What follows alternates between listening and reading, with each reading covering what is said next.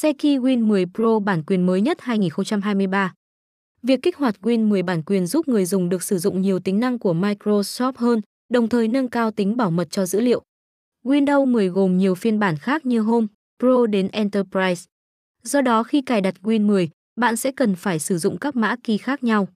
Bài viết dưới đây sẽ chia sẻ với bạn list key Win 10 Pro bản quyền cùng nhiên phiên bản Win 10 khác mới nhất 2023.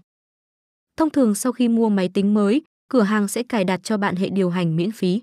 Sau một khoảng thời gian sử dụng, nếu bạn không đăng ký kích hoạt hoặc gia hạn sử dụng thì máy tính sẽ hiện ra cụm từ Active Windows Go to Settings Store Active Windows.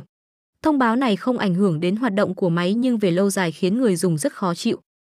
Active Win 10 là thao tác kích hoạt các chức năng của hệ điều hành Windows 10. Hiểu một cách đơn giản, Active Win 10 sẽ sử dụng các đoạn mã khóa Product Key để mở các chức năng đã bị tạm khóa sau khi Windows hết thời gian dùng thử. Việc Active Win 10 giúp người dùng sử dụng triệt để các chức năng của Windows. Bên cạnh đó, việc làm này còn giúp nâng cao tính bảo mật cho các thông tin cá nhân, dữ liệu của bạn trên máy tính. Khi Active Win 10, bạn sẽ nhận được nhiều sự hỗ trợ từ trung tâm chăm sóc khách hàng của Microsoft.